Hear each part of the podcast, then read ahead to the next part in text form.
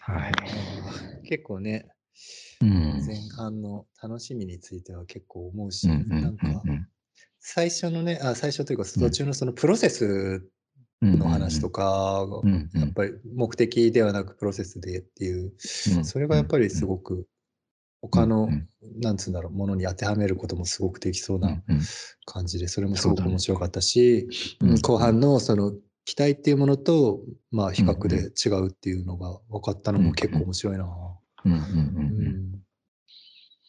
大事なことだからね、やっぱりね、楽しみとか楽しむってこと自体、かなりい人生にとって大事,、うん。大事じゃない、それはやっぱり面白いな。考える確かにな。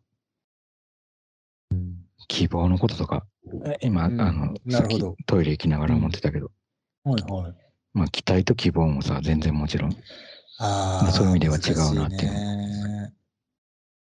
それでもそのさっきの方の話だとやっぱり難しいよね。うんその身近な人からの期待とか、えーまあそそれがうん。何らかの形でね、うんうんうんうん。鬱屈した感情につながっちゃうのはやっぱり難しいよな。まあ、なんていうの別に誰が悪いっていうのがわかんないからさ、やっぱり。うんうんその度合いにもよるだろうけどさ、親の期待なんて特にうんね子供別にはうん何らかは期待してるだろうしな。うんうんうんしかも全く期待しないっていうのもそれはそれでどうかと思うしな。うん期待しないか。期待しないとかきついと思うけど、やっぱり。しないな。そうだな。まあね。うんでも結構ね、よく見るんだよね。正直言うとね、うん。いろんな普通のそれ子供じゃなくても大人でも、何らかの期待とかあるじゃん。例えばその頑張ってとかっていう一言でもいいけど、その頑張ってとかを、やっぱりその応援って感じる人か、プレッシャーって感じる人か、まあ、もしくはその状況にもよると思うけど、その精神的な状況で、うわ、今言われたくないわとかもあると思うけどそこってすっごいさ、うん。大きく分かれるじゃん。そのうん。期待っていうのが。応援だと思ってそれを力にできればすごくいいものなはずなのにプレッシャーってなると削られちゃうような。ーそれはやっぱきついよな。言ってる側もねそんな気なくてもそうなっちゃったりするからかわいそうにと思うけど。まあそうだね。うん。逆のことはだって、逆の言葉としてはなかなか成立しにくいもんね。な逆の言葉を言ってもっていうかさ、例えば、例えばどういうこと、うん。あの、期待してるよっていうストレートな、ストレートな言葉があったとして、で、その逆の言葉としてはさ、いや、期待してないよと。うん。いや、全然期待してないよってうんうん。いうのも、わざわざ言う感じになるじゃない？期待してなういん確かに。よっていう言葉って。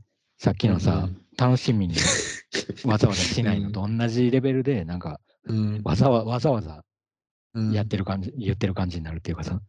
うんうんうんうん。そうだね。わざわざ。まあそれはうん。ある程度悪意も感じるけどねもう。君には期待してないからみたいな。首みたいな。それ、それそうだな。それちょっと落ち込んじゃう感じがするな。それね。わざわざ言ってきたらそんな。わざわざ言ってきたらね。うん。いやー、難しいな。結構さ、例えばさ、うんいや、ど、まあ、どっちでもいいよみたいな言葉ってあるじゃん。あの、言い方っていうか、ね。どっちでもいいよみたいな。うんうんそれ、その言葉って期待してないの、してないから出てくる言葉なの？もしくは期待してるか期待してないかもどっちでもいいの？どっちでもないうーんどうなん？人によると思うけど、うん。期待、えーどっちでもいいよ。まあ、でも何をどっちでもいいって言ってるかによるよな。君の人生どっちでもいいよって言ってたら、どうでもいいよって言ってたら、まうん。あ、いや、関係ないな。でも人の距離によるんじゃない？もちろんなんか好きにやったらいいよっていう意味にも聞こえるし、うん自分とは関係ないよっていう意味にも聞こえるよね。確かにな。で例えばさ、うん。あのーあの今ちょっと果物あるんだけど、リンゴとみかんどっちがいいってうんうん。聞かれたときに、いや、どっちでもいいよっていうのって、うんリンゴでもみかんでも、どっちも、うん。あのーどっちでも自分は満足だよっていう。ふうに俺はなんとなく捉えしまうけどんんそうだね。うんうん。そうじゃない場合は、いや、うんリンゴもみかんも両方、んまあ、どうでもいいと。うん。うん。もうとにかく。く、なんか果物っぽいものだとどうでもいいから、もう、あの勝手にどっちでもいい感じしてくれや、みたいなうん。うにも捉えれるっちゃ捉えれる。うん。うん。のかな興味ない自よ分とは関係係ないみたいなね。うそんなに興味。味ないよ、みたいなさ。うんうんうん。そっか。うん。うん、どっちも興味あるか、両方興味ないかっていう、結構両極端な そうだね。言葉じゃない、なんかそれって、どっちでもいいって。そうだね。どっちでもいいってすごく両極端だね。うんね、結構その人だから逆に言ったら人によってはそれで救われることもあるんじゃない？だからその親の期待みたいなものが、うん例えばすごく強すぎる人にとって、もうど,、っちでもいいわよと好きにしなさいみたいな感じでもし言われたら、それで救われるってことも全然ありえるんだろうな、ありえる。でも逆にそれをねえーうん。じゃあ自分にはもう興味ないのかと思って傷つく人もいるだろうし、難しいところだけどねそれは。あそっか、その興味のさ、うん。興味のレベルみたいな、興味の量みたいなものっていうのはさ、うん。期待の量とは多分微妙に違うんだけど、うん。微妙にっていうか多分全然違うんだけど、うん。興味の量と期待の量ってさ、うん。期待って若干やっぱりなんかちょっと相手に、なんてちょちょっとした依存を感じるっていうか、その、うん確かに。例えば興味があるって、ヤドカリじゃない、なんだろうな、カニに対してうん、なんか、サワガニの研究しててさ、でサワガニに対して、あのうん。興味があるって言ってるのと、サワガニに期待してると。あのまあ、将来なんか食糧難にあった時にサワガニが、あーカニか知らんけど、その、うん自分が研究してるカニが何かの助けになるかもしれないから期待してるんだと。っうんて言ってるのとさ、なんかだいぶうん全然違う。あの違うよね。うん。だからそう考えると、だから、うん。なんかその、それを興味、興味の量の、なんかこう、うんあの、量と捉えるのかさ、どっちでもいいよみたいな話にしてもさ、それを期待の量として答え、あの捉えちゃうのかって全然なんか多分、なんか受け取り方が違うんだろうな。それも。違うね。なんかやっぱりそれってさっきの本当にその話と一緒で、やっぱりうん。興味っていう場合は、やっぱり味合うものとしてさ、その興味があるけど、うん。そうんのうん。期待っていう場合は本当に待ってるっていうまあ多分その時期を待ってるとか、そういった何らかを待ってるんだろうけど、その対象が、対象が確実にあって、それに対して待ってるから、対象が来るか来ないかってイエスかノーかで大きく分かれるじゃない。それに対して、あまあ。なんつうんだろう。来なかったら絶望みたいな感じになっちゃうし、来たら来たでもいいんだろうけど。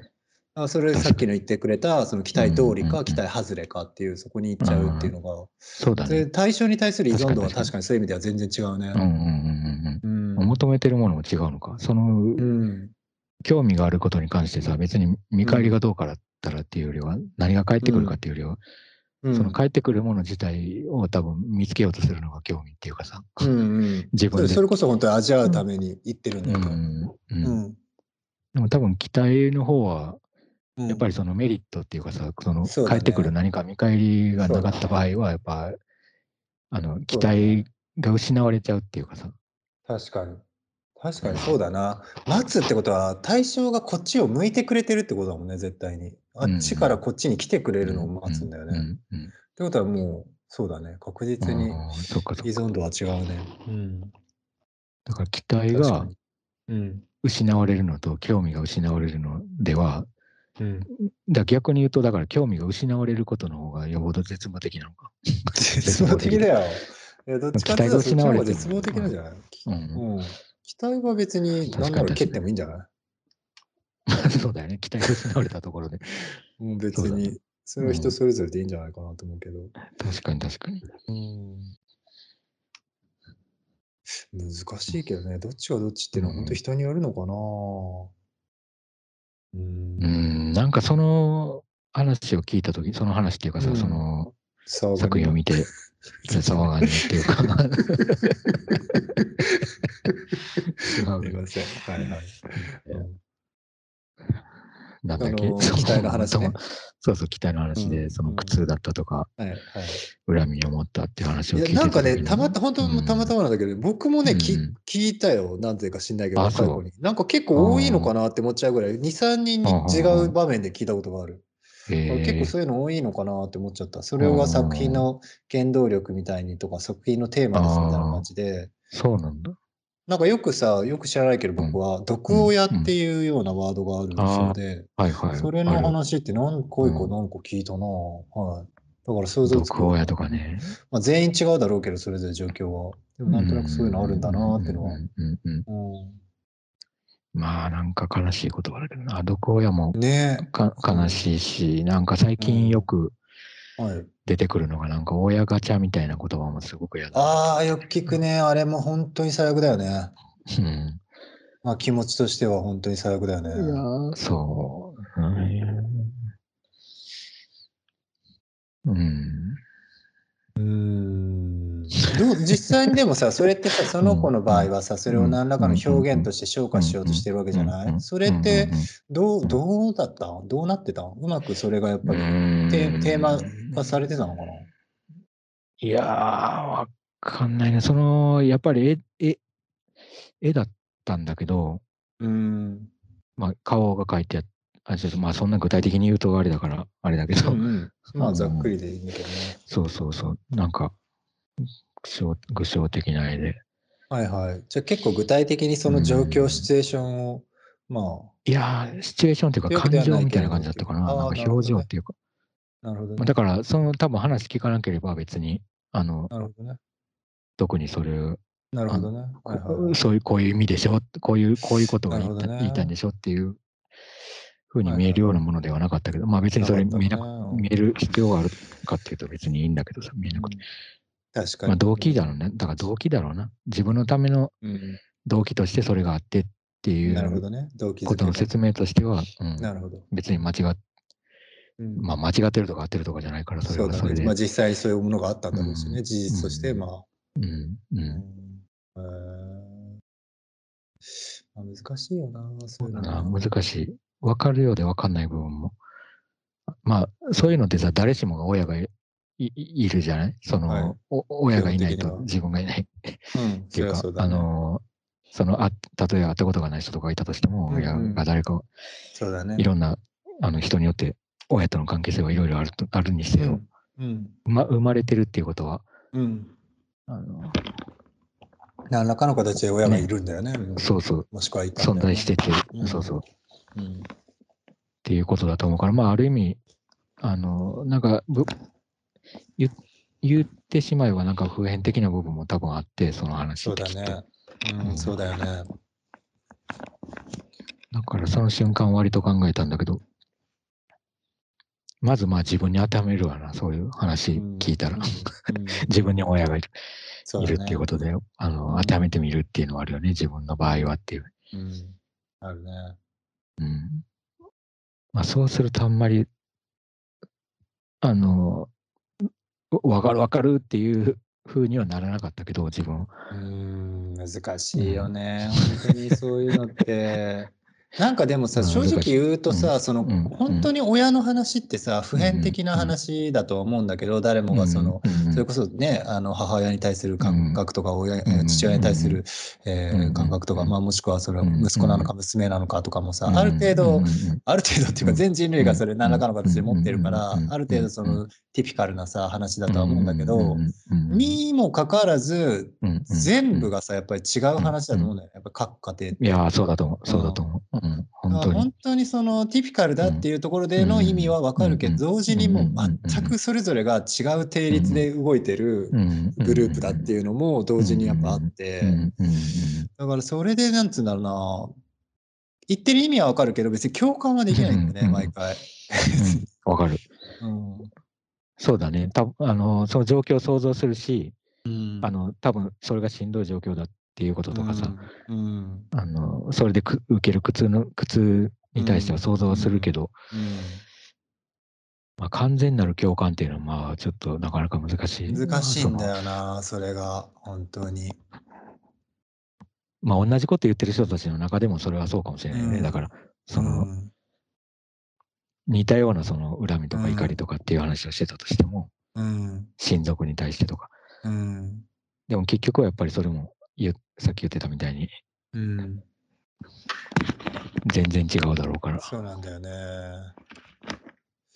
それ難しいよな。でもその親ガチャの話とかもな、なんかそのさ、正解不正解があるみたいな話になってんのはちょっと、うん。だからもう全部が違うから、全員がね。うん。だからそんな簡単にそのね、ガチャ当たったか当たんないかっていうの。うんそうなんだよな。それこそだから、あの、いや、どうなんだろうな。だ結果として、はい。その、そこになんかこう、要因を自ら見出してる人、うん。その、まあ、悪い方まあ、親ガチャののせいだってことね。うん、そうそうそうせいだうん。親のせいだとか。に見出してる人が主に作り出してるのかもしれない言葉じゃん、多分。うんうん、親ガチャっていう言葉とか。うんうん。だから、だからものすごくなんかこう、最初からさ、ネガティブな運命を持ってる言葉っていうかさ、うん。なんかそれがどっちに、なんていうの？うん。こう、幅を持ったどっちに転ぶか分かんないようなうん。面白い言葉っていうよりは、うん。結構最初からネガティブな運命を背負背負っちゃってるから、その言葉が。うん。その別にさ、例えば悲劇とかっていう言葉はもちろんあるうん単語はあるけどさ、うん。悲劇っていう言葉が本当にうんネガティブなあの可能性しか持ってない言葉なのかっていうとそうじゃないと思うんだけど、うん。でもやっぱ親ガチャっていう言葉とかは、うん。なんかね、響そういう幅はないな。そうだね、響きとしてやっぱりね、親ガチャとかどこやってもうさ、その、なんつうんだろう、カーストみたいなさ、もう本当に生まれながらの、まあうんちょっと言っちゃ悪いけど、その、なんつうの、得た否認的なさ、ワードとか、うん。そういったものにもちょっと近いというか、なんかその、うんうん。生まれながらにして自分の力ではどうにもならなかったものとしての宿命みたいな感じであって、うん。うん。うん。もちろん実際はそんなこと絶対ないんだろうけど、そういう社会的なものでもなくて、うん。ただの、うん。まあ今の現代での流行りワードの一つなんだけど、でも少なくともそれに共感する人たちが、まあそこそこいうんるっていうのは、うん。うん。うん。うん。もちろんそうだね。何なんだろうなと思う。うん。まあ確かにな。何かもう本当に動かせないものに対しての、うん。動かせない部分っていうかさ、うん。そうだね。に対しての言葉だな。で、それを体現してる人たちが多分いるから、その、うん。なんていうの、それで、権益を得てる人たちに対してのうん言葉だよね、多分ね。その人たちはさ、その、そういうことによってどういう気持ちなんだろうな、どういう思いで言ってんだろううんな、あれっていつも、やっぱりその、うわうあうち毒親だったんでとかっていう人って、やっぱりでもなんか話的にはいつもね、なんかすごく、なんつうんだろう。別に本当になんつうの、本気で別に毒親だから、なんか、うんその、どうこうっていう、毒親かどうかっていう問題よりも、うんなんかやっぱり私っていう存在自体への、なんかう、ん。何らかのその、ジェスチャーな気はするんだよなやっぱりそうだ。まあちょっとよくわかってないけど、うん。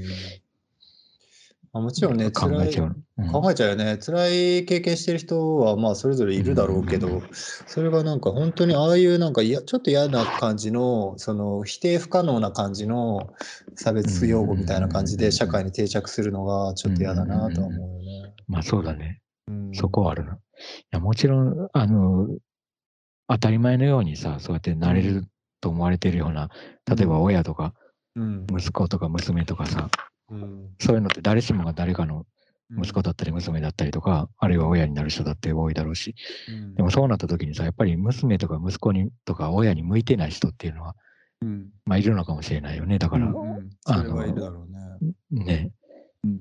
まあだからといってなっちゃいけないことはないけどね、絶対ね。そうそう、なっちゃいけないことないし、まあとはいえ、その理想的なさ、何か、うん。まあ理想っていうのが何かなのかわかんないけど、うんうん。いや、そうだ、いや、難しいな、本当に。毒、毒ってっていう、うん親にとってプレッシャーだよね、結構やばい。うん。うん、毒ね。だって毒って鬼と他にかじゃなくて、鬼。いや、毒って結構 きついなと思ってて毒、きついね。うん、結構さ、毒って延々と体の中に残ってこう、うん。蝕んでいくようなイメージがあるっていうかさ、うんうんずっとだから毒されてるみたいな。ある、ある。これでもね、うんうんあのーごめん、今、ふふと、そういえばそうだと思ったけど、あのー世界的な流行りだよね。多分、毒親っていうワードないけど、なんか毒関係みたいなワードって英語でもあるよね。確か。で、それがね、結構ここ数年で確かにすごくね、目にする感じだったのは、あ、そういえばあった。なんかね、うん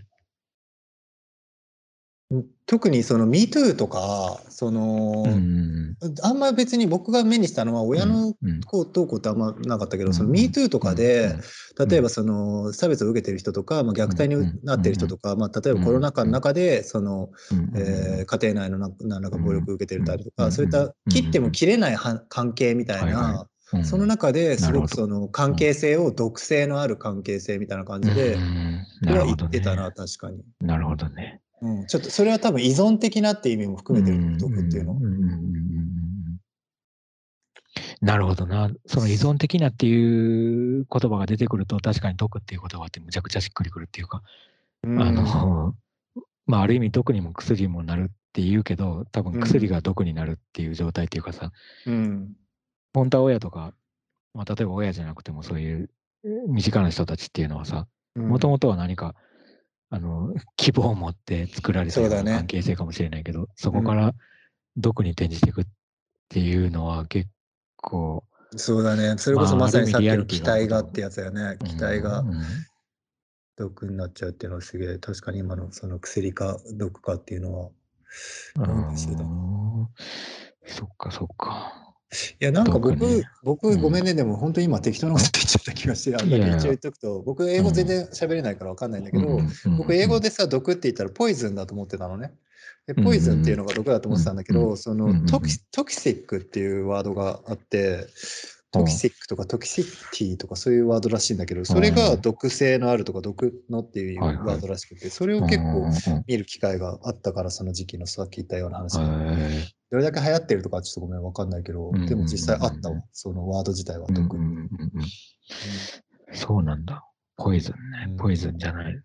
うんなんかさ、はい、ちょっとまあ全然、もう全然関係ないけどさ、いいよ、全然。なんかさ、反町隆史がさ、はい。うなんかの歌の中でさ、ポイズンって言ってたじゃん。え？それ、なんか、布袋寅なんかあの泰じゃないの？GTO みたいな。布袋寅泰じゃないよ。布布袋袋寅寅泰もポイ泰ズンって言いそうだけど、あのえ？言いそうだけど、ポイズンって言ってる人類、僕、布袋寅泰しか知らないんだけど。布袋寅泰が作ったのかな？あの歌？なんか反町隆史の、そうそう、歌のうん、中で急にポイズンって言うんだよ。急になの？急にあのサビでとかじゃあないの？違う違う。あのねサビでなんだけど、うなんんとか、ちょっと待って。うん。言い言いたいことも言えないうん。こんな世の中はポイズンって言うんだよ。えー、言いたいこ とそれがさ結構わけわかんないと思ってたんだけど。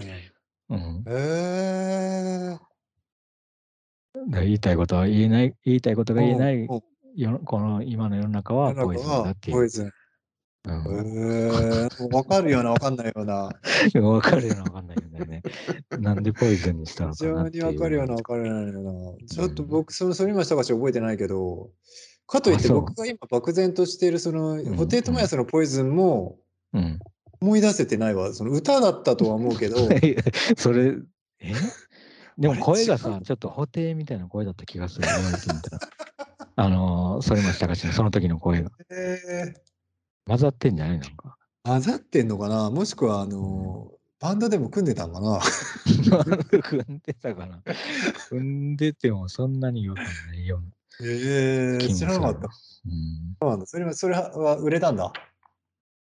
そうそう、だから、う まあ、売れたか知らんけど、なんか割と、なんかいろんなとこでなってた気がする、その時代。うんいや、だいぶ前よ。うん覚えてないな。でも、あそう。なんだね。そう、こんなまあでもそれは結構言えてみようかもよ。こんな、言え言いたいことも言えないような、こんな世の中は。全然妙じゃないわ。全然ダメだ。全然ふわっとしてる。全然、ふわっとしてる。全然ピンとこなかった。うんふわっとしてたわ。言い直したらふわっとしてた。まあまあ、毒については考えさせられるな、でも。まあでも確毒かに、っていう言い方についてはっていうかさ。うん、確かに毒については考えさせられるっていうのは、やっぱり毒ってさ、なんつうの武器と、まあ武器の一種にもなるかもしれないけどさ、うん武器とか分かりやすい、例えば刃物とかさ、うん、そういうのとは違くてさ、もっとなんつうの、忍び寄る感じじゃん。気づいたら。飲んでたとか、気づいてたらとそうそうそう、そうだよ。ね。これ毒だったんだみたいなものだったりとかうん。そう思う。だからやっぱ、ちょっとトロイの木馬的な感じっていうかさ。その、毒だと思ってないのに毒になっちゃってるとことって結構多いと。あーなるほどね。うん、あなるほどね。あの感覚ね、こうトロイの木馬的なのがあるがと。毒殺にしては相当盛大な毒殺じゃないけ毒どさ。殺でしたけど、はい。なるほど、ね。まあ、騙し、騙されてる感じもするよね。内部に入れられてってことね。うん。うん。うんそうそうそう、だね。内部に入れられてたよね。毒って体の中に入ってさ、破壊していくっていうかさ、うんうん、外傷じゃないもんね。外から刺されるとかじゃなくて。確かに確かにそうだ、うん外傷じゃないっていうのは確かにでかい。うん。うん、確かに外傷ではない。毒。そうだよな。だから確かに毒、毒親みたいな言い方って、その距離感としてさ、やっぱ内側の、うん内側にいるっていう、うん肉親っていう存在うんだから確かに毒っていうことは、うんうんうんそうだよなう。んジャックナイフ親とかじゃないもんね。ジャックナイフ親じゃない。ジャックナイフ親じゃない。確かうに。ん、ジャックナイフ親、すごいけどね。すごいよ。想像つきそうでつつかない。うんジャックナイフ親、すごいつくんじゃないな。まあ、布袋友達的な感あ、そうかそうか、やっぱりそうだね。それと同じ的な親が。じ。ジャックナイフ親。だね。うん確かに。いやー、まあ選べないからな。まあそればっかりは本当、どうしようもないけどな。まあそうだな選ぶも選ばないもそもそもないけどな、別に。ない、ないよね。だから自分でさ、選んでんのか選んでないかっていうさ、うんのかっていうさ、その選択自体も実は曖昧なとこもあるじゃないその、あの、日常的にでもさうん、本当にこれ自分で選んでんのかなみたいなこととかもやっぱりあるし。そう考えると、ほん本当はさ、うん。あの、選ばないといけないことは多々あるとしても、うん。自分で決めないといけないことっていうか、うん。でも実は選べることってさ、そこまで、あの、幅があるようでなかったりもするし、まあ、うん、確かに。逆に選べないと思ってたこともさ、選べる、うんえ実は選ぶことができるんだっていうこともあるし、ね選択肢って見えにくい。確かに。それはそうだね。うん、そっか、やっぱり徒歩が一番自由かな。確かに。確かに。徒歩。それが一番自由それが、そこ、そこでもまあ基盤に考えた方がいいね。徒歩が、うん。まあ自由っていうのがベースで、その上で、まあそうだと思う。時に電車乗ったり、時に何したりっていうのはいいけど、確かに徒歩が基本っていうのは、確か忘れちゃいけない大事なことな気がする。うん。うん。いつでもさ、歩けるっていうのを、うん。徒歩徒歩で行けるっていうのを覚えとかないと、うん。確かに。車が演出したらもうん。う中で座ってるだけみたいな ことになっちゃいかねない。どういう状況、あと1キロ歩いたらたどり着けんのにみたいな。ああ、そういうことね。徒歩っていう選択肢がなかったらね。確かにそうそそれはすごいね。う。結構自由だと。ああ、いいよな、徒歩は。徒歩以外に徒歩ぐらい自由なものってあるかな？まあ、徒歩に近ければ近い近いほど自由なんじゃない？やっぱ自転車とか、ああ、そういうこもうある程度移動じゃなくてもいいんだよ。移あ移動じゃなくてもか。移動じゃなくて 移動じゃなくてもいいよね。も。徒歩と、まあ、なんだろうね、その条件が少なければ少ないほど。自由だって考えると、確かに。なんだろうな、例えば料理とかになった時に、うん。いや、でもそんなことないか。料理はい道具がいいろいろあった方が。あった方がいいのかな自由か。どうなんだろう。何が自由かどうかわかんない。な。うんうん自由かどうかわかんないね。たまあ、その選択肢が広まるっていう、料理を基準に考える自由は広がってるかもしれないけど、うん料理を、必ず料理をしないといけないっていう不自由さは 逆に増えてるかもしれない。調理器具が増えること調理例えばをしないっていうさ、選択肢が失われてる。うん。そうよね。例えばさ、あのさ、うん。インドの方たちってよくあの右手でカレー食べるって言うじゃん。はいはい。やっぱりあの手づかみっていうのが一番ん料理を食べることにおいても自由なのかな。まあ、どうだろうな。手づかみ。なんかいろんなもので想像してみると、手づかみでやったらどうなるかなとかさ。うん。うん。でもなんかそもそもさ、手づかみ、なんかこう、道具が出てきちゃうと、その道具に合わ道具とのやりとりでさ、料理ができたり確かに。確かに。このフォークとナイフで食べやすい料理になったりとかっていうように、料理の方もえ道具に影響を受けた受けちゃって、確かに。そりゃそうだ。今となっては何でも手づかみの方が自由かって言われると、ちょっと 手づかみで不便にな確かになな。対象も確かにうん確かに。あの、確かにその通りだ。確かに。っていうかね、思ったのは確かに、あの、徒歩だとしても靴履くわ。うん いや、履くね。履くね。いや、徒歩が向いてないとこもあるよ、全然。やっぱり。うん確かに言っても、言っても。言ってもうん。修正しだした。選択肢としては絶対あるけど。確かにな、うんうんさっきあれほどまで無敵に思えてたとこが、いやいやそりゃそう無敵な思いしたけど。ね、そりゃそうだよね。ベースで、ベースではあるけれどって話だよね。そうそうそう。だからまあ、いざ状況に合わせてそうそう。だっていざとなったらさ、別にナイフとかフォークなくとか箸とかがなくても手で食えるっていうのは考えておきたいじゃない、そのナイフとかフォーク、箸がなかったらもう,、たうんうん。もう一切料理に手をつけられないっていうよりは、はいはい。うん、やっぱり手で食べれる選択肢は残しておきたいから、それはやっぱ、うん。まあ徒歩、徒歩もやっぱもう必ず頭の中に置いとかないと。置いといてね。うん、確かに。大事なことだね。うん大事なことなんか、ね、最近ちょっと どうでもいいんだけど、その、うん。あの、豚骨を茹でて、うん、で豚骨を僕初めて茹でたんだけど、自分で一人へでー。あのうん圧力鍋で茹でてみて、うんで、それをさ、うん。食べようとした時にさ、やっぱり最初さ、なんかフォークで刺したら、なんか、うん豚骨ってなんか骨の部分がすごい多くって、あのぜ他はゼラチンみたいな部分で、なんかすごくどう掴んでいいか分かんなくて、うん。で、最初ね、なんかあの、フォークみたいなの刺そうと思ったら、うまく刺さなくて、で箸箸みたいなのこそげ落とすのかなと思ったんだけど、箸もうまく使えなくて、うん。で、トング、トングが一番いいかと思って、トングでやってたんだけど、まあ当たり前だけど、最終的には手づかみで食って、うんそれが一一番良くて、やっぱ手づかみなのかなーってちょっとうん思って なるほどね。まあ稀な例だだから手づかみ。でも確かにわかるよ。その手づかみで食べるたら一番美味しいよっていうものって割とあるよね。実は。なんでかわかんないけどさ、手づかみで食ったら美味しいものってあるなんだろう気がするんだよな。トウモロコシとか。まあ逆にトウモロコシをどうやって箸で一個一個入れ出す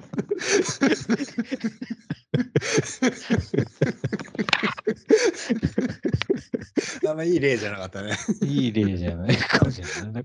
あれだよねまあだからトウモロコシで、トウモロコシで今思ったけど、その、はい結局さ、手づかみのものってさ、手と口なんだよね、多分。その、ね。手と口の間に何も挟まってないからなる、ほど、なるほど、なるほど。はいはい。だってと、そうだよな。あ、でも待てよ、トウモそうだな。かぶりつき、そうだな。手と口がセッ 何今の待てよって。ト。いやいや、いやいや、あの、トウモロコシを一粒ずつ外すっていう手もあるなと思って。あ、そういうことか。なるほどね。そこまでは考え及ばなかった。今のめっちゃ面白かった。手と口の間になんかあったけと口の間にないだろう。ないく、まあそれはないよっていうな。ないよね。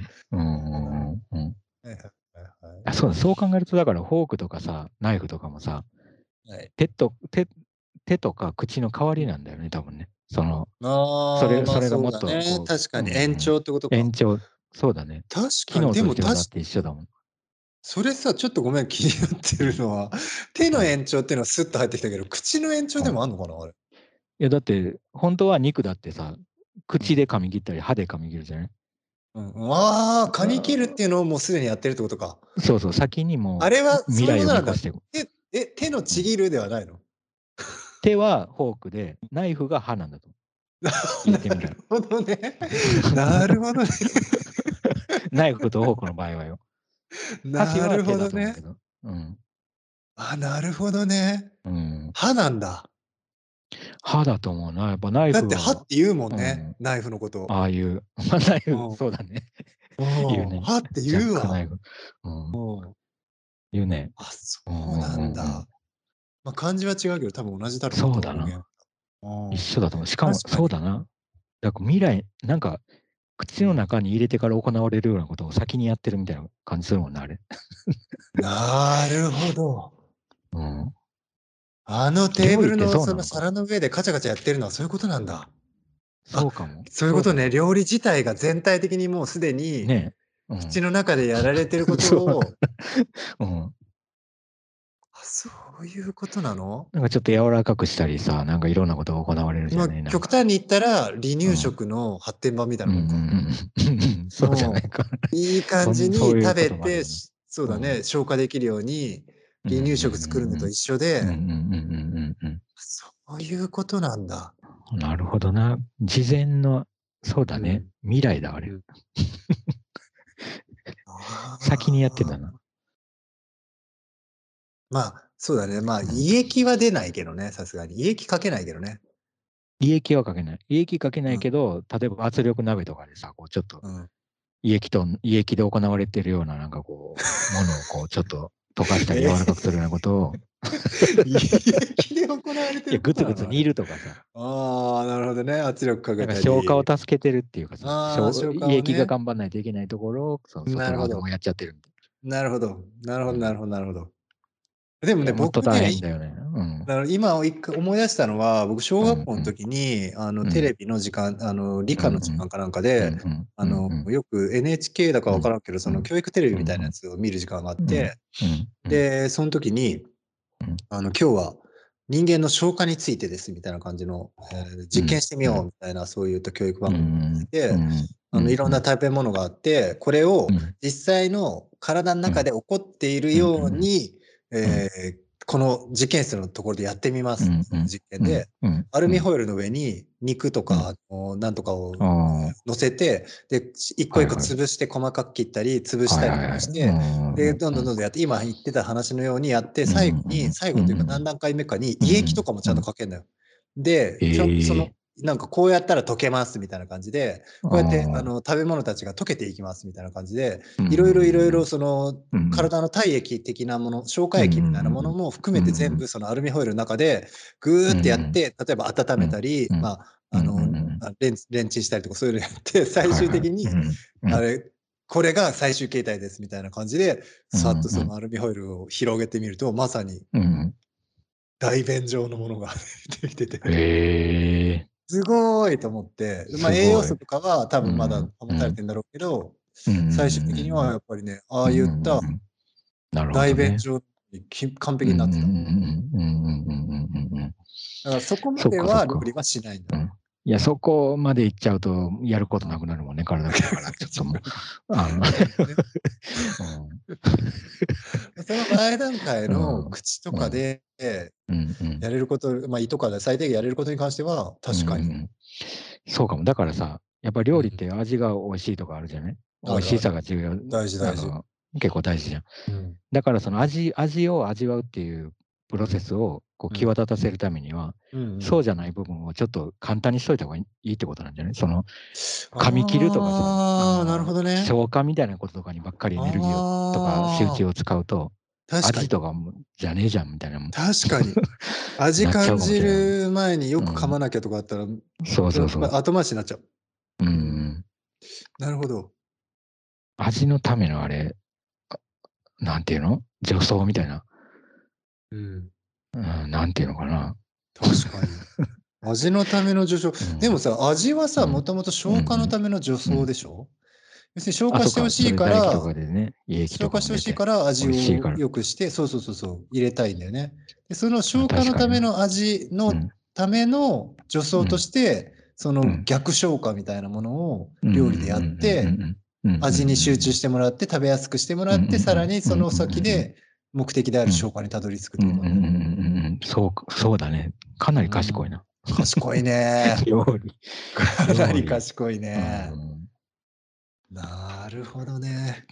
いや、そう考えたら、調理、何かを調理するとかさ、はい。するのってさ、やっぱり人、うん人間以外のやつって料理すんのかね？多少なりとも、確かになんかその、火とかは使えないんですけどさ。確かに。全然思いつかないけど、まあ、調理ではないけど、例えばその、あ、調理ではないな。調理ではないわ。ないな調理っていう感じの想像できないよね。なんかあの、ちょち、なんていうの、貯めるとかさ、うん、のそうそう。貯蓄ね。ストックと、うん、ううん。ん。そういうのは思い浮かぶけど。思ったのはなんかあの頭のいいさ、カラスとかが、くるみをさ、道路の車の通るとこに置いて、割って食べるみたいな。そういうのはまあちょっと近いかもとは思ったけど、でもまあちょっと別だな。あの殻、殻を割るだけだったらちょっと別だな、あれは。うん。なんかさ、ど、ちょ、どこか忘れちゃったな。なんかモンゴルとかじゃなかった気がするけど、なんか大ワシみたいなやつがいて、ちょっと名前も、はいあの、全然思い出せないんだけど、そのワシみたいな、うんハゲタカみたいな感じだと思うんだけど、そいつがね、なんか動物の骨を、うんあのかなりでかいやつなんだけどね。はいはいはいはい。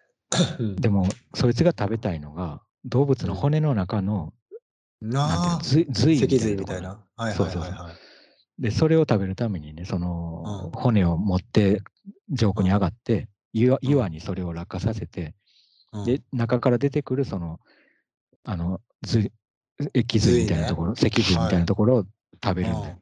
かなり少ないな、その。全体の肉からしたら他のもいっぱい肉があるようなところからわざわざその部分を選んで、まあ言ってみたらかなりグルメな状態なんだけど、多分、いや、そうあの。変色っていうか、はいはいはうんい。しかもそれをわざわざ、ざそこを割って食べるんだね。そうそう、そうなの、そうなの。いや、それね、結構、い。面白い。っていうのはね、うん、あのね、たまたまね、僕もね、読んだねうん。記事みたいので、あのね、うん石器時代の人類が何を食べてたかっていう記事を見たときに、髄乗ってたんだよ。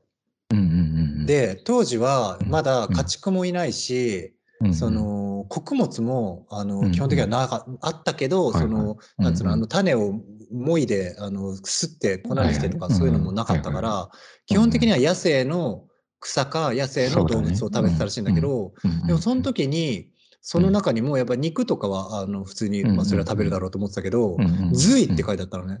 で髄っていうのがなんでそんなわざわざ言うほどああれなんだろうと思ったらうんなんかすごく重要な栄養素だみたいなね。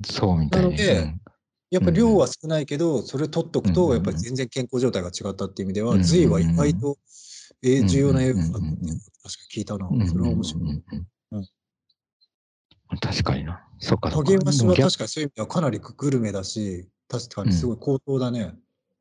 そうだよね。しかもだからあれか、大量に食べないで、その、栄養素がこう、あの、豊富なところだけを狙ってるっていう意味では、うん。なるほど。まあなんか、かなりのうん食通？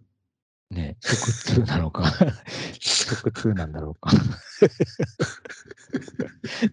でも美味しいと思うものってさ、やっぱり必要なものなのかね。その、その時欠乏してたりとかう、んあるいはまそういうのもあるけど、そういうのじゃないのもあるよな。だあから、ね。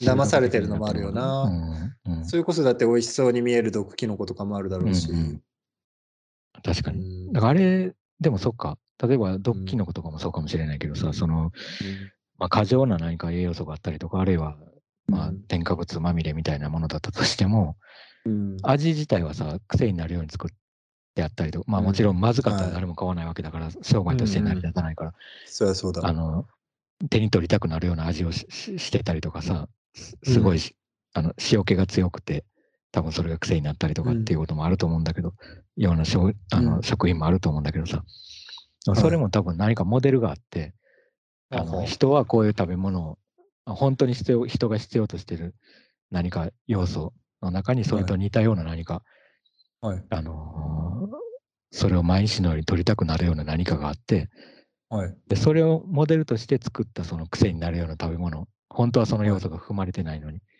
はい。はい。例えばその髄みたいな。髄の味がなはるのかよくわかんないけど。髄っぽい味なのに、本当の髄みたいな栄養素が含まれてない物体みたいな、言ってみたら。うん。だからそういうものがさ、結構、うん。あの、多分大量に溢れてて、溢れてんのかなわかんないけど。まあ人の世界はそういうものを作り出してくるっていうのはあるよね。作り出してきてるよね。ねハゲワシとかの世界はさ、別に その、それをやるメリットがある奴らがいないから、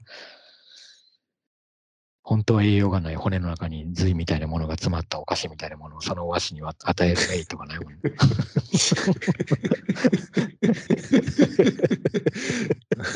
意地悪、意地悪すぎる。手込んでるよね、相当に。手込んでるよ。相当手込ん難しいなでもなんかその、うん本当かどうかわかんないけどさ、一応その、うんあの例えばポテトチップスがやめられないっていう人の話があって、それはやっぱり医者が言うには、あの習慣だって言ってたのね、それは。あーなんかやっぱりね。そのちっちゃい頃からずっと例えばだけど、うん今のその人の人生で全てをその同じ人生だったとしても、ポテチの代わりに例えば人参スティックだったとして、でちっちゃい頃からずっと人参スティックがその例えばテレビ食べながら人参スティックかじるみたいなそんな生活でやってたら全然別にそのポテトチップスを必要としなくなるって医者は言い切ってて。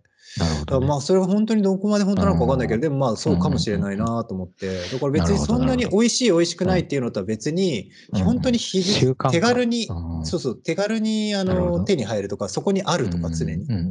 そういうのもかなり大きいみたいね。なるほど、なるほど。ど。まあ、それありそうだね、確かに。う、うんんそっかそっか。そら、そうだよな。だから、あ昔からさ、口に入れてるもの、習慣的に口に入れてるものって、あの、地域差もあるだろうし。そうだね。それこそね、ちっちゃい頃からポテトチップス食わされてたって言ったら、あいつ毒用だとかってなっちゃうもんね。その生活習慣で。たまらんなと思うけどうも。ん。そうだな。すごい手の込んだポテトチップスかもしれないよね。でも、愛情のこもった。そうだね。うん一個一個ね、手焼きして全部あのハート型に切ってとかやってるのね。それはそれでいい親だなと思うけど。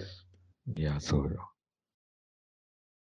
そうだな。そう考えると、確かに、はい。慣れ親しんだ味っていうのは、うんそれが、それがなんかどういう影響を及ぼそうが、確かになんか受け入れやすいっていうのは絶対ある。あるね。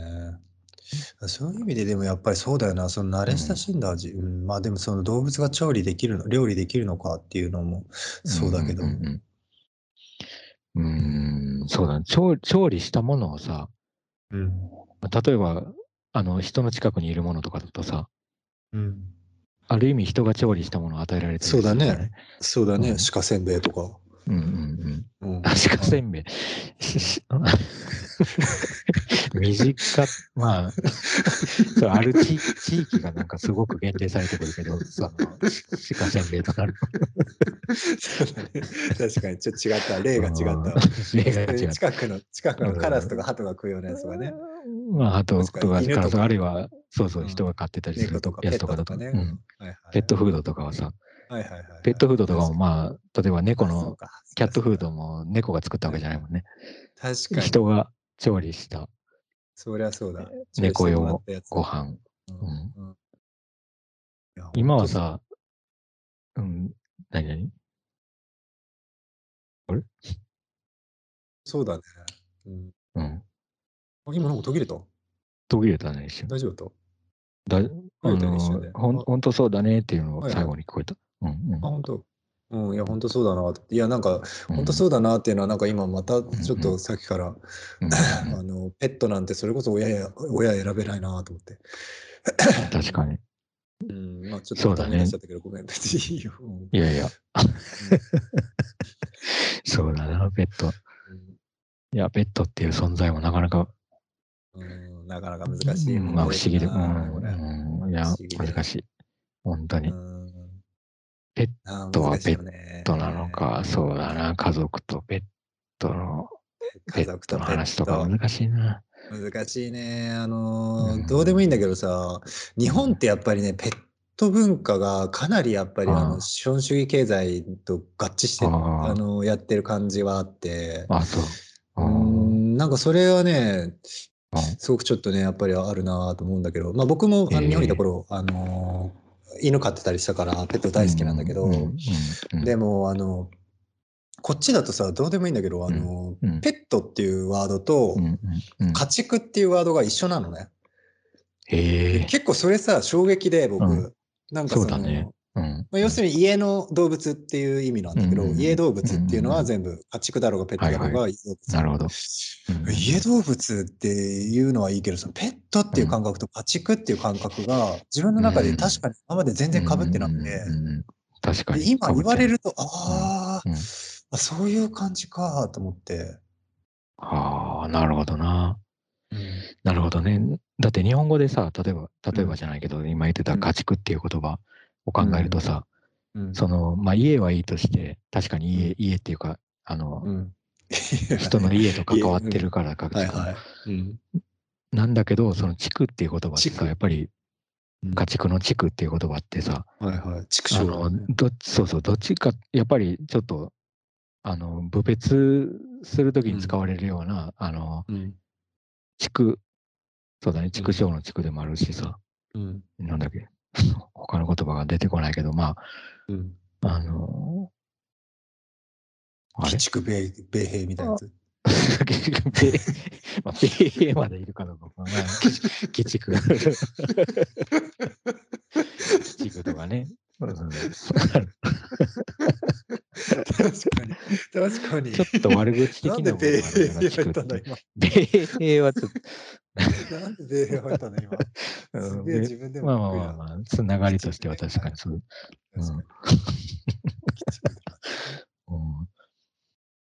あそうだな、確かに。なんか、確かにさ、例えば、ペットってさ、食べれないじゃない、ペット。食べれない。でも、うあの、例えばそのペットとされてる、あの、ペットっていう設定になってるうん。ような、いや違うな。なんかさ、国によってはさ、やっぱ、その、他の国ではペットとしてしか扱われてないものしか食用だったりもする。あるね。し、そうそう、まあそれをど、なんかいいとか悪いとかっていうよりはさ、うんうん。で、その時になんかはい他の文化の人たちがなんか、はい。それはペットな、ペットはいの動物なのに、家畜的な、うんあのなるほど扱い、うん畜産的な扱いになってるじゃないかと。うん。なるほど、なるほど。確かにあるね。みい。たいな違和感をなんか、あのー感じることによって、なんかこう、ちょっとうんうん。文化同士のちょっと、なんていうの、はいはい。摩擦みたいなものがあったりするっていう。ね。うん、うん。っていうのを見ると、やっぱり確かに、ペットと家畜っていうのは、だいぶ、あなんか、ーなんかでも落差をね、持って、うん。ある落差がね、ありそうに見えるよね、うんあれはうん確かに。うんただなんかあれねうん、例えばそのある地域のアジアのある地域のうん犬を食べる文化があるとして、うんでそこに対して欧米の人が、うんあのそんなんかわいそうだって言ってるやつって、はいはい。あのその人たちはあの、う畜産に対しても言ってる人が多分多いと思う。ああ、なるほどね。牛とか、あの牛とかにも。うんううんん、だから結構そのうん。犬がかわいそうだからっていうのはうん。もちろんあるけうんうど、あとあのうん殺し方とかをすごい言うじゃんあの人たちって。あれも結構面白いなと思ったんだよな。うんだからペットを、まあ、ペットとかその家畜を殺すのは殺すとしても、その何何秒以内になんかね一発で脳を仕留めなきゃいけないとか 決まってんだよね全部。そうそうそうそうそう。そう。あの感覚で言ってるのもあるから、多分ねそのペットと知識さんのううん。ん、はいはい。差もあるだろうけど、そうじゃなくて、うんその全体的に普通にその、なん。でうん犬鍋とかを絶対許せないみたいな。例えば。犬鍋とかじゃなくて、え例えば牛犬鍋。も許せないってこと？だから。牛鍋はちゃんと一発で殺してそのままやってればいいけど、多分その犬鍋とかのあの状況で、本当にその一発でちゃんと殺して、ちゃんとそのシステムとしてしっかりやってて、っていうのだったら黙る人もいそうな割合はありそうな。るほど、なるほどね。なるほど、なるほど。そ。まあでもた、うん、まあでも確かにそのペットと畜産の問題って面白いな、意外と。っていうか、そもそもさ、ペットってさ、明らかにカタカナだけどさ、それまでなんて呼んでた？生類？え？生類？ーいや、生類じゃん。生悪い意味類はの。人に関係なくても虫とかも全部あ、そこそこか。あ、そこそこ、生類。そうだ。うん確かに。なんて呼んでたえ、のなんだろうな。ペット、愛玩家畜ではなかった動物なんですよ。うんあ、あい家環境。畜なのかな？家畜って呼んでたのかな？か、か、かなんとか、なんかある気がするよね。チックじゃなくてもなんか、なんて呼んでたんだろう？ん、なんだろうね。いや、そもそも、う。うん。まあそうか、ただペット、もともと狩猟のあれだよね。だからうん相棒みたいな感じではいはいはいはい。手伝うみたいな。ことで。がペットの多分最初のあペット犬とかは特に。ね、役割っていうか。うん、あったと思う。あとはまあ食べない馬とかね、そういう移動の手段とか。うんうんうんうんうんあ、そうか、基本的に食べなければ全部ペットなの。うんうん ちょっと待って、お思い浮かべてみる。だからた食べないくて人の近くにいるやつがペットかと。うん。あの人にだから養われてるやつだよね。だからそのカラスとかじゃなくて、うんうん、違う。まあからそのね、その、なんていうか、共存してるやつじゃなくて、うん、まあ共存か、かは飼ってても共存なんだけど。あ、であも、のそうね、社会的共存ではなくて完璧か家の中に入ってる感じだね。うんうんうんうんうん。まあ、だとしたら確かに食べないっていうのは一つの、うん。あれか。じゃあ例えばさ、鶏をペットとして飼ってたとしたら、はいはい。鶏が産んだ卵を食べたら、食食べてもペットなの？その、その産んでる鶏自体がペットなんだと。確かに。確かに、その問題はかなり発展性のある。確かに、だから例えば、うん。その、うん。えー言い訳として、その親鳥はペットだけど、うん。子供はペットじゃないから食べていいんだよっていうのが、もしありえるんだとしたら牛とかにも言えるよね。牛とかの親牛はうんペットだけど、子供たちはいくらでもうん食べていい畜産です。とんでもないことになっちゃう。とんでもないな。いずっとさ、その鶏のや、話は、も考えればやっぱりダメなのか。ペットじゃないっていうことだよね。ペットとして鶏を飼うことは、食べた以上はもう全部家畜ってことになっちゃうのか。いうんそうだね。だから、その鶏をペットだって言うんだったら、その卵は、うんやっぱり卵もペットの子のペットだから、子だよ。ペットの子はペットとして、卵から生まれるひよこをまたペットにペットの子。し、ペットの血統なんだね。だからもうその、ペットの血それ統それは。それはそうだね。確かうに。ーん、そっかそっか。ないもんね、普通ね、子犬生まれたから食べちゃったみたいな、ないもんね、絶対。ないよな。だから確かに、うん、そっかそっか。もうその一族全体でその決まっちゃうのか、だから。やっぱりその、ねその流れっていうか血統で決まっちゃうんだね。うんこれは家畜だと。そうだ。それってう変わるときあんの？移り変わるときあんの？その、もともとは家畜だだのつもりだったけど、うんやっぱペットだと。に、なるほど、ね。今日からはペットに。にすることにしたみたいなな。ありそうだよな、それ。うーん、ありそう。ないかね？うん。いやー、ありそう。ありそう。ありそうだよね。すごく、なんかまあ、愛情が湧いてとかっていうのがあるだろうとはちょっと思ったのと、あとはその逆。逆でペットだと思ってたのに、畜産？で、例えば、あその、あ そっちの方が、例えば、うん。まあ、うん馬とか、はいはい。ずっと一緒に育って、いつも一緒に乗ってた馬うんが、ある日一緒に旅した途中で崖とかに落ちて、で、馬は大きな傷をうん負って、うんで、うん二人ともこのままじゃ生きていけない、うんもうこの食料が必要だってなった時うんに、馬を手を、手をかけて食べた瞬間に、なるほど。畜産、畜産になるのかな家畜になるのかなでも今、馬の話で思ったんだけど、その馬ってさ、はいあの、うん人との関わりの中ではさ、馬が人の道具としてあの扱われることが多かったじゃない？そのうん移動手段とはいかさっき言ってたみたいな。そうだね。車の、今の車みたいな役割っていうかさ、うんその道具化されてる時点で、やっぱりもう、食べられたとしても、なんかそこまで多分、そうなのか。あれなんじゃない？使われ方としては、愛玩ではないから、関係性ね。はなんか、うん。だもう乗っちゃダメ。いや、乗っちゃダメなんだ。乗 っちゃダメなのか。あでも、あの、あれか、なるほどねだから二人とも楽しきりゃいいのか。さっきの車の助手席の話じゃないけど、ああ、確かに。馬が人を乗せることを楽しんで、はいはい。うんそれが嬉しければ、まあ、別にその、まあ、移動手段としてじゃなくて、うん、うん。遊びとして人が。乗って、馬は乗せてっていう、お互いに味わってれば、まあ、それは愛玩の一種だよね、うんなんか、あの、確かに、それはそうだよ。うん、撫でてみ撫でってって言ってんのと一緒だもん。一緒に、一緒に、あの、ボール投げっこするのと一緒。そうだね。うん。そこでもうあくまで移動手段だと思う、お前は、みたいな感じで。うんうん。確かに、確かに。っうん。ていうと、もしかしたらうん。僕はすごく大きな間違いをしてたのかもしれないけど、さっきから、うん。うん。移動手段とか、やっぱりその食べたらダメだとか言ってたけど、そうじゃなくて、うんそもそもうん。意思の疎通が取れてるっていうのが前提になってる。の。だから、食べちゃダメっていうのは、やっぱり絶対に意思の疎通取れてないから、取れたら食べて取ないから。れたらできないよね。取れたらできない逆にね。うん。いや、食べられたいやつはいないもんね、多分。食べられたいやつ多分ねいないと思うけどね、多分いないは。うん。普通はいないと思うよね。そうだよな。いないよな。多分な。らそういう意味で言うと、うん。そうだね、食べられたいっていうのがいて、それで食べ、うんじゃあ食べようかっていうのがいたら、まあ、確かにそれは難しい。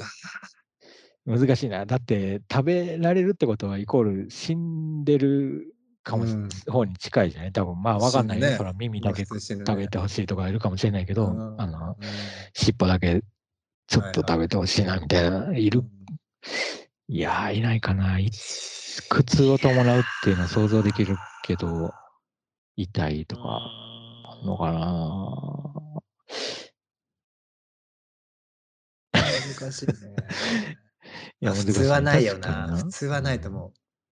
まあ意思の疎通っていうのはそうだね、うん。確かに。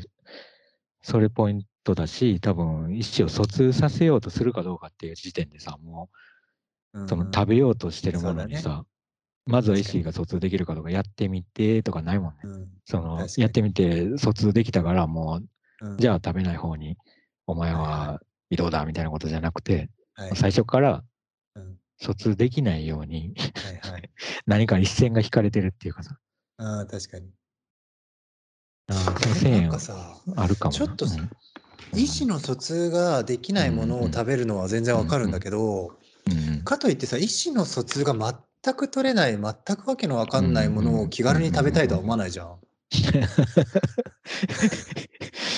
気軽、そうだな。でも、例えばさ、貝とかさ、うん、うん、貝とか。まあでも分かんないね。例えば、うん、今、その意思の疎通の話で思うのは、うん、あの、鶏でいい卵うん、産んでほしいからさ、鶏にとって、こう、居心地がいい環境にするとかも、はいその精神面で、はいはいはい。あのーなんかいい環境に置くことで、その肉が良くなるとか、っ。ていう話はあるじゃない。あるあるある。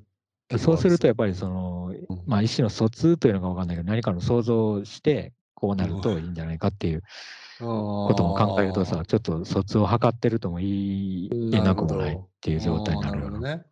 あなるほどね。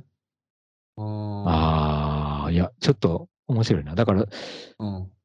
あの、例えば最終的には食べる目的だったとしても、はい。なんかそこで矛盾してるけど、矛盾してるようでいて、なんか最近のやり方としては特にその、うんうんうん。ある程度の意思の疎通が前提のなんかこう、飼い方をしていくっていう、育て方をしていくっていうのなんかありあるんだろなるほど。うんなるほどね。そっちの方が、まあ、ウィンウィンというか、うんうんうんお互いにとっていいっていう。そうだね。最終的にはウィンになりようがないんだけどさ、その食べられてる 確かに。っていうことを考えて。確かに確かにそうだね。うんうんああ、確かに。うーん、確かに。それでもちょっと面白いな。うんなんか意思の疎通を起点にして、うん確かにその動物とかその、まあ、当然言葉とかコミュニケーションが、まあ、取れないものとのそれを考えるのは面白いな確かに今今っぽいしねその種として考えると、種としてっていうかさ、まあ、動物だから子として考えちゃうけどさ、うんやっぱり一匹のこの模様の牛はこの一匹の牛だって思っちゃうけど、うんうん例えば植物とかだった時にさ、そのはいはい畑とか田んぼとかのこと考えても、やっぱりうん。そのぎゅうぎゅうにもうとにかく詰め込んで、なんかもう生産性だけを考えて作ってうん。農薬かけまくるみたいな 感じより、はいはいはい。で感じってちょっとその植物にとってもさ、あの、まあわかんないよ。その農薬美味しいと思ってるかもしれないけど、うん。思ってないだろうね、思ってないだろうね。だからそう考えると、なんかどこまでが子かわかんないものに対しても、なんとなくその想像力で環境を整えていくっていうのなんかあんのかな？環境を整えて、それいがやー、面白いね。うん。だからそのさ、例えば今の植物の話で言うと、例えばじゃあ一個一個丁寧に結構間隔空けて、まあ雑草とかも抜いて、まあ間引きもして、ちょっと一個がちゃんと一個ずつき立派に育つようにまあなでもいいけど、スイカでもかぼちゃでもなんかってうん綺麗に立派にできるようにってなるのって、結局当たり前やけど野菜からしたらた喋れないからさ、見た目だけじゃん、こっちの判断としては。その見た目が喜んでいるんだろうとか、まあ美味しい、まあ立派に育ってとか、美味しいって言っちゃった。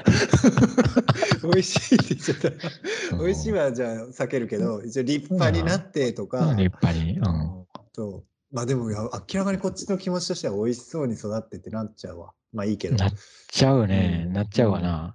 うん。なんか特にし植物はなっちゃうね。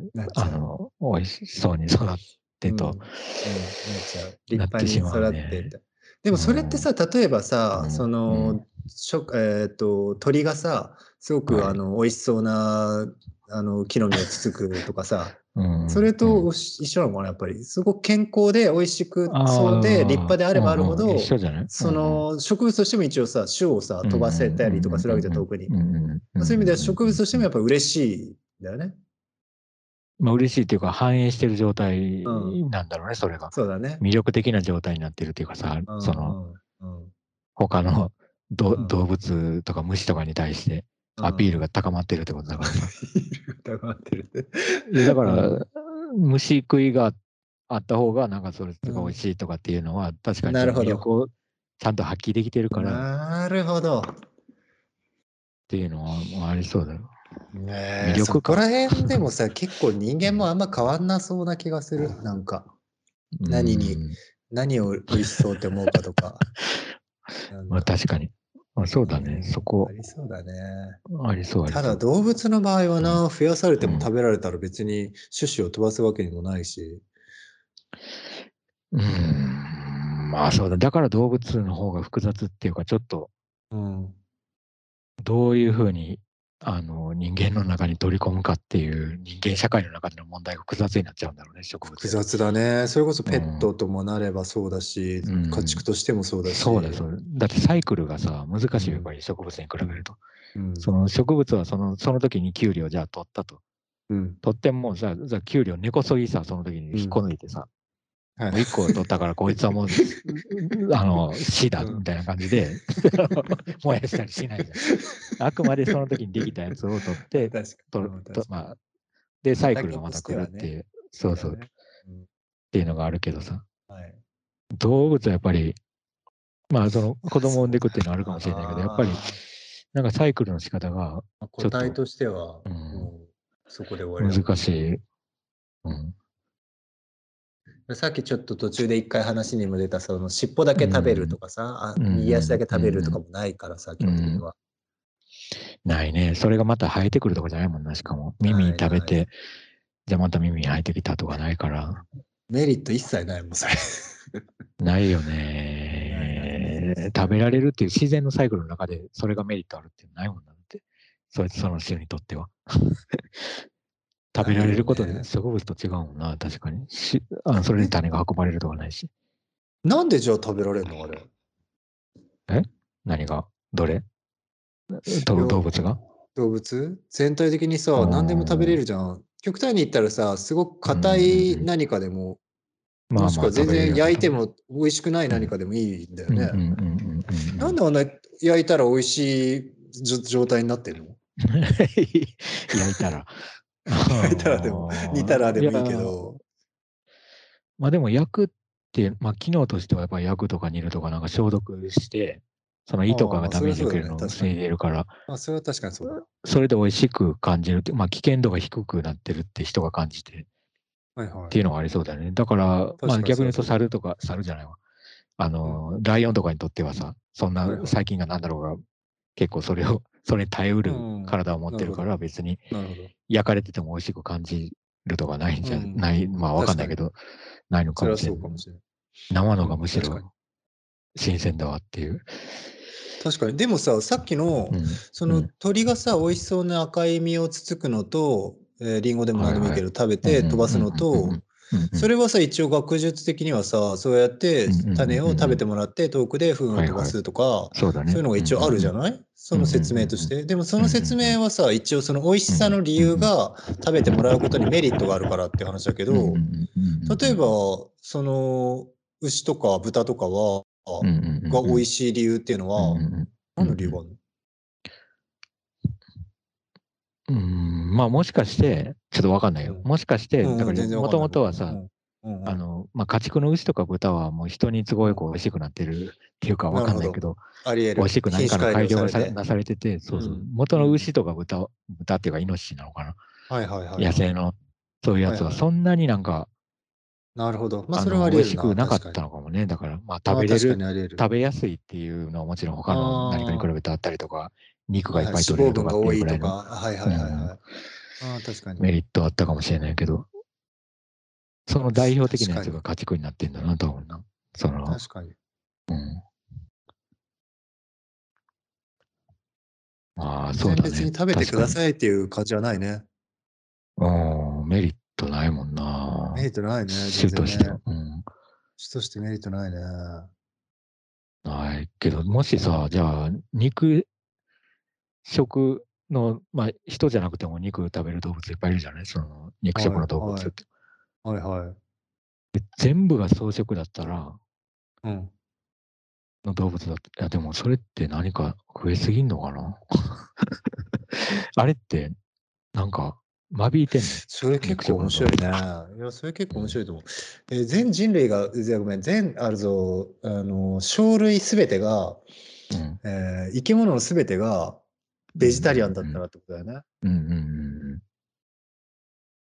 いや、そうだな。そう、そうするとやっぱり植物側に結構影響出てくるね。考えてみたら。かなり食われまくるしね。く食われまくるよ。食われまくるし、多分草食動物もでかくなるから。その、恐竜のことを考えるとさ、草食動物と肉食動物で競い合うようにでかくなったっていう。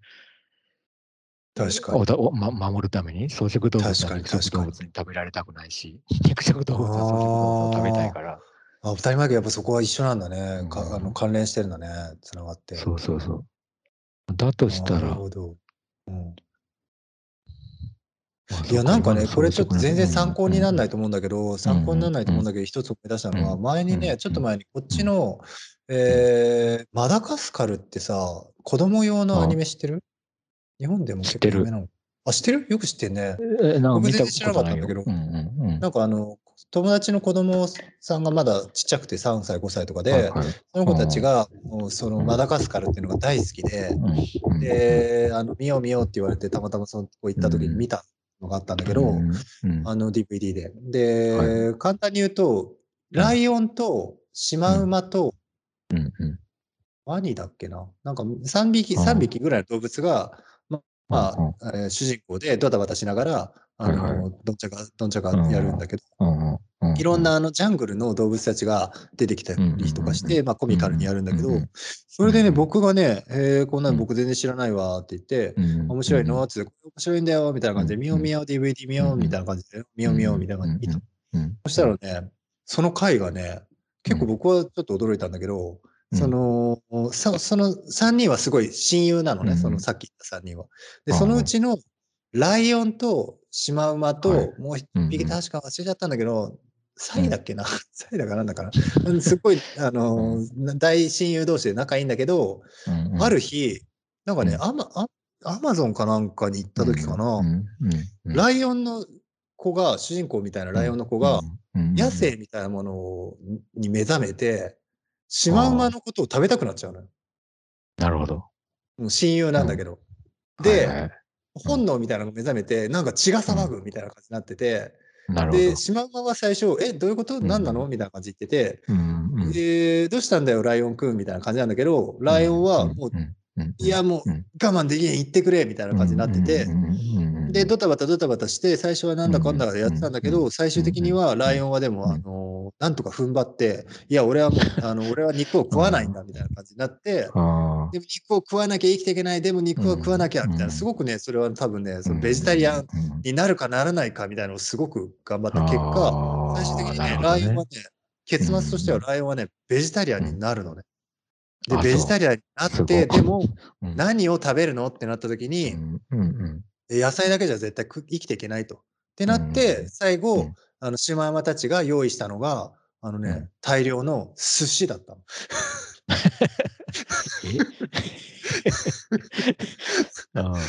びっくりしたけど、寿寿司司だったら大丈夫じゃんって言って、みんなが寿司パーティーを開いて、ライオンのためにライオンくんのために寿司パーティーを開いで、え一応ハッピーエンドみたいな感じなんだけど、やっぱり僕らとしてはさ、僕としてはやっぱりすごく、うんなんか別にハハッピーなのかどうかもよくわかんないし、うんちょっと腑に落ちないなっていうのが結構あって、で、じゃあその魚の立場はどうなんだろうって思って、ねうんだその親友の中に魚がいなかったからね。そうそうそうそうそうそう。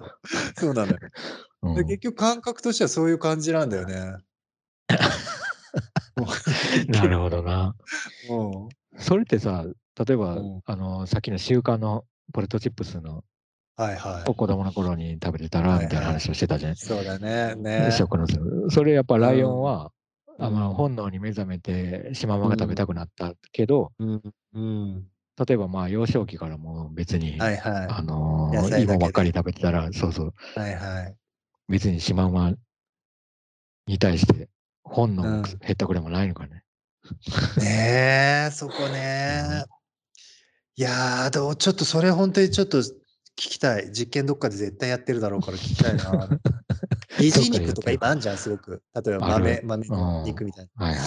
うん肘肉をずっと与え続けたら、実際の肉は食わなくなるのかっていうのは、すごい知りたいなんのがね、動物園ってさ、うん。何にあげてんだろうね、ライオンとかに。やっぱ肉なのかね、なんか。絶対肉あげてる。まあ、僕は肉あげてるのは見たことあるよ。うんうんそういう食事タイムみたいので。それって、うんあの、し、シマウマの肉とかじゃないよね、でも多分。あチキンだと僕は見たのは普通の。チキンか。あ、チキンね。確かに確かうんにチキン見たことあるわ。うん。うん。そっかそっか。チんああ、なるほど。じゃあ、その、そこのライオンはシマウマをうん狩りし、シマウマ食べたいっていうよりはチキンで育っうんチキン食べ、チキンで育ってる。チキンか。まあ、寿司よりは、寿司よりはちょっと、まあ、うんあの、腑に落ちるけど。腑に落ちる。うん。寿司調理しちゃってんじゃなくて調理しちゃってる。それこそそれこそシマウマが握った寿司だから。いろいろ腑に落ちない。いろいろ腑に落ちる。うんうん馬刺しとか入ってなくてよかったよ。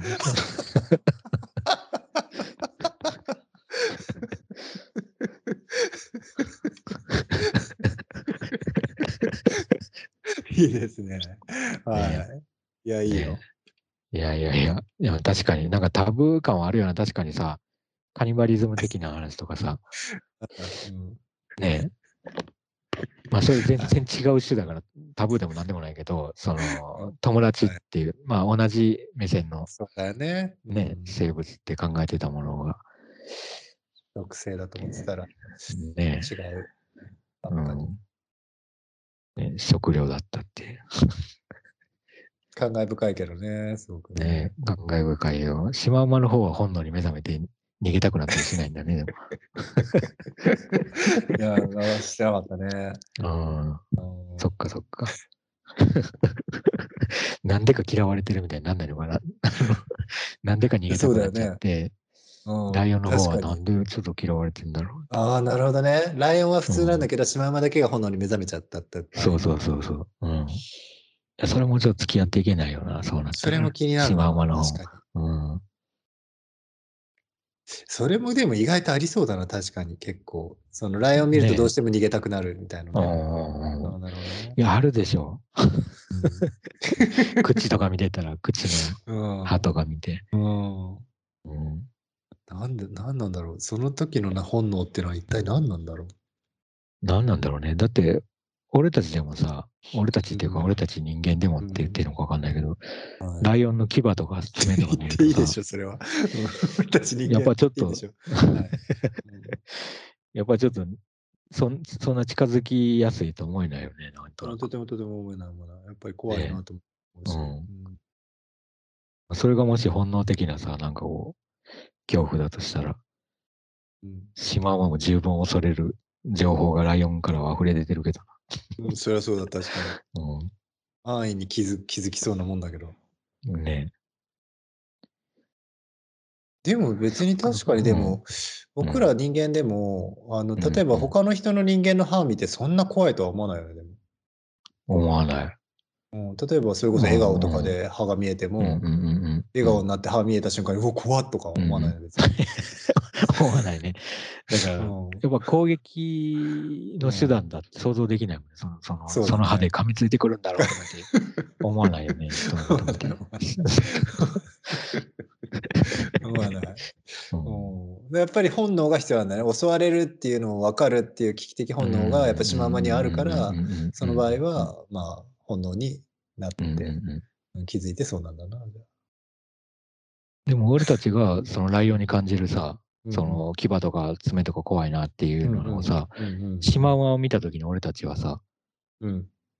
あの、あのひずめで、あの、うん。け蹴り蹴り飛殺される。ばされるかもしれんみたいな恐怖はなんか、ちょっと、うんあの、ライオンに比べるとさ、うん、全然まあ、実際は多分本当に戦ったら蹴り飛ばされると思うけど、うんうん、少ないよね、やっぱね。少ない、少ない、全然少ない。感じる恐怖、シマウマの歯とか見てもさ、うん、別に食われるかもと思わないよな。うん。だし、やっぱりすごい正直に言うと。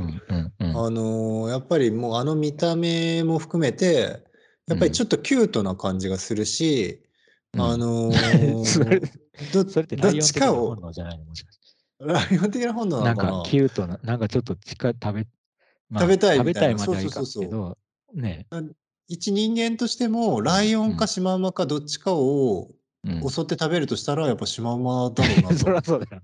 そう。それってあれなの？やっぱ、あのお俺たちが教育されて、あのいや教育とか情報どうからなんだろでも強そうだよね、ライオンのが明らかに。あの、勝手なう。そうっていうかさ、強そう、勝てなそう。こっちが食われるそうっていう、捕食される側になりそうっていうのは感覚的にある。ある。あるある。そういうタイプのやつに対しては全部あるな、クマとかさ。だって特にさ、別にシマウマの肉とライオンの肉のどっちがうまいとかで別に今天秤にかけてないもんね、全然。かけて本当に。その、うん。なんつうんだろう、捕食するかされるかでだけで言ってる。うんうんうんうんうんうん。まあそうだな。大きさとかさ、まあいろんな、いろんなことがあるんだろうけどさ、うん。腕、腕の太さとか、うん。そうだね。だから俺たちが人に対する恐怖を感じるポイントと一緒なのかもね、それもしかして。ああ、まあそうだね。確かに。むっちゃ爪伸びててとか。まあだからさ、あのうん爪とか歯は武器、武器なんじゃない？人に人にもし置き換えるとしたら、なんかナイフ持ってるとかさ。メリケンスタックみたいなやつを腕にはめてるとかっていう人が前から来たら。さすがにちょっと、なんか、うん、震え上がる。っと。がてか普通に嫌だね。うん逃げるいやね。逃げる、逃げるな。逃げる。うん逃げる逆にシマウマっぽい感じの装いだったら、あっちからすごい襲われるのかな、僕ら人間でも。あっちって。他の人間、他の、そうそうそうそう、メリケンサックしてるような人間からは襲われる襲われてしまう襲われると思うやっぱりそうなんだ。そういうもんだな、じゃあ。あいや、やっぱりやるんだね。そこは確かにそうなんだね。まあね。まあそうだな。だからそれ、でも、どうなんだろうね。なんか今、例えばじゃあもう銃持てばいいじゃんみたいな話になったらさ、なるだからもうそんな弱いんだったら銃持てよみたいなみたいな。ねはいはい。ことになっちゃうと、単純、そういう単純な話じゃなくなっちゃうよね。なんか腕が太いとかでかいとか。って言っても銃で撃たれたりし違たたまにもないし。うねうーん難しいところだけどね、うんそこは一応やっぱりある程度の管理社会を築いていくことでフォローしたいっていうのが人間の差がだよね。やっぱりそんなサバンナで、ね、メリケンサック握ってるやつと出会うわけじゃないから。むしろサバンナだったらライオンに出会うよりはメリケンサック握ってるでかい人に出会った方がいいよ。いいね。いいね。そっちもまだホッとするよね。うんまだほっとする。確かに。うんそっかそっか。